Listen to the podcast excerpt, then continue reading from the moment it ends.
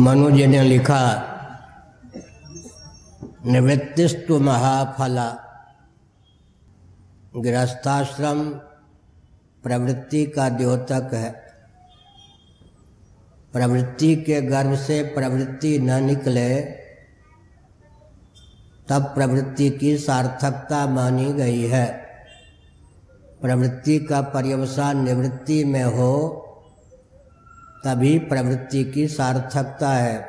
ध्यानपूर्वक सुनिए। जिस गति के गर्भ से गति निकलती जाती है, उस गति की दुर्गति मानी जाती है।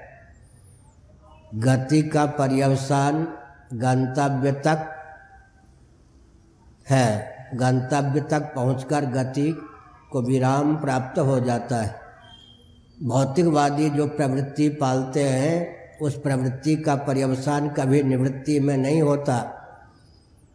पूरे वैदिक वाग्मय का सारांश मैं एक वाक्य में बता देता हूँ, सावधान।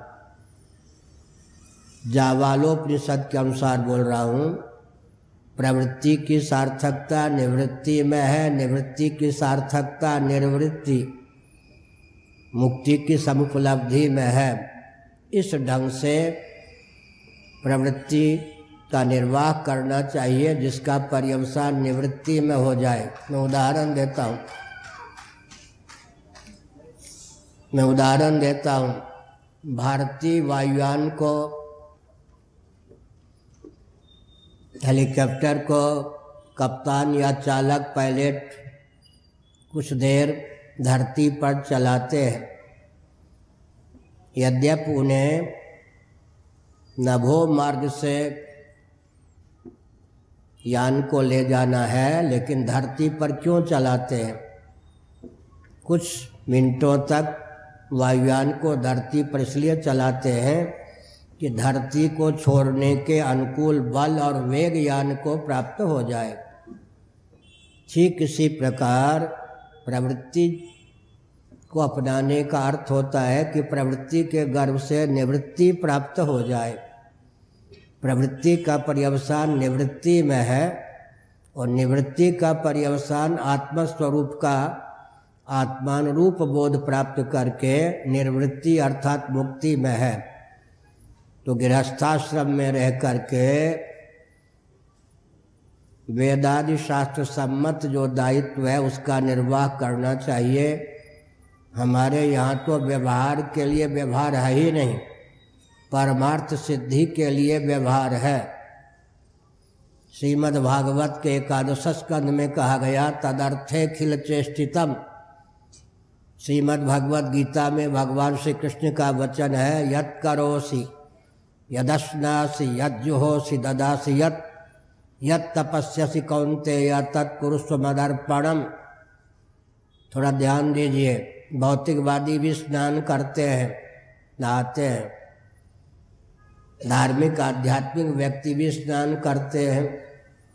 भौतिकवादियों के स्नान का प्रयोजन जो सीमित होता है, शरीर से मैल दूर हो जाए, स्वच्छता का संपादन हो जाए, थकान मिट जाए। हम धार्मिक, आध्यात्मिक व्यक्ति जो स्नान करते हैं, भौतिकवादियों को प्राप्त फल तो हमें मिलता ही है, अतिरिक्त फल क्या मिलता है?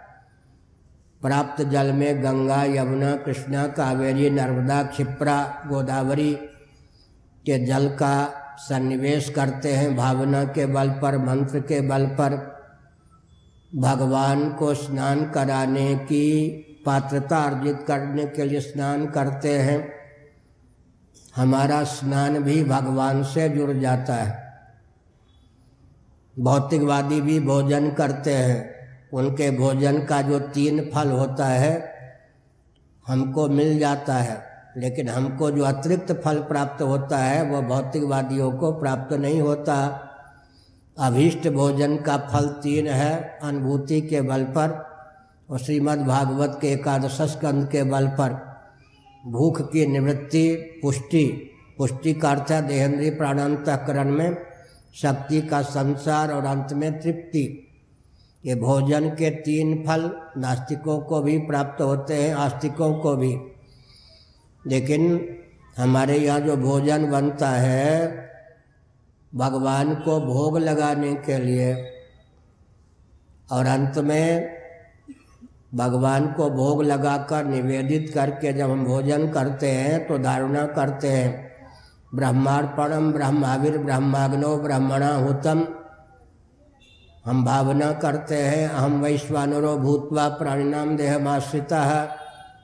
हे प्रभो, इस भोज्य पदार्थ में भूख मिटाने की शक्ति आपकी दी हुई है, पुष्टि की शक्ति आपकी दी हुई है, तृप्ति की शक्ति आपकी दी हुई है। रसात्मक सोम और सूर्य के माध्यम से आप ही अन्न बने हैं। जठरानल के माध्यम से आप ही अन्नाद अर्थात भोक्ता होंगे। अन्न भी आप, अन्नाद भी आप, भोग्य भी आप, भोक्ता भी आप। इस प्रकार का अनुस्मरण करके जो भोजन करता है वह अन्न के दोष से लिप्त नहीं होता। हमारा भोजन करना भी भगवान से जुड़ा हुआ। अधिक समय न लेकर एक उदाहरण देते हैं। भौतिकवादी भी सोते हैं। हम भगवान को सुलाकर सोते हैं, योग निद्रा लाभ करा करके। हमारा सोना भी भगवान से जुड़ जाता है। सोने के पहले भगवान नाम का स्मरण करते हैं। सुसुप्ति के गर्भ में भजन को डाल देते हैं। और हम जगते हैं भगवान को जगाने के लिए। योग निद्रा में जो भगवान को हमने शयन कराया, हमारी हर चेष्टा भगवान से जुड़ी है। यहाँ कन्यादान होता है, बेटी को लक्ष्मी स्वरूपा मान कर देते हैं। पति को नारायण स्वरूप माना जाता है। मातृदेवो भव, पितृदेवो भव, आचार्य देवो भव, अतिथि देवो भव। देव का अर्थ है परमात्मा, ब्रह्म, भगवान। माता में भी भगवत बुद्धि, पिता में भगवत बुद्धि, अतिथि में भगवत बुद्धि, आचार्य में भगवत बुद्धि, पति में भगवत बुद्धि, पत्नी में भगवती की भावना। बाल गोपाल कहते हैं। बाल गोपाल हो गया तो बाल गोपाल कहते हैं, यहाँ तो सब कुछ भगवान से जुड़ा है।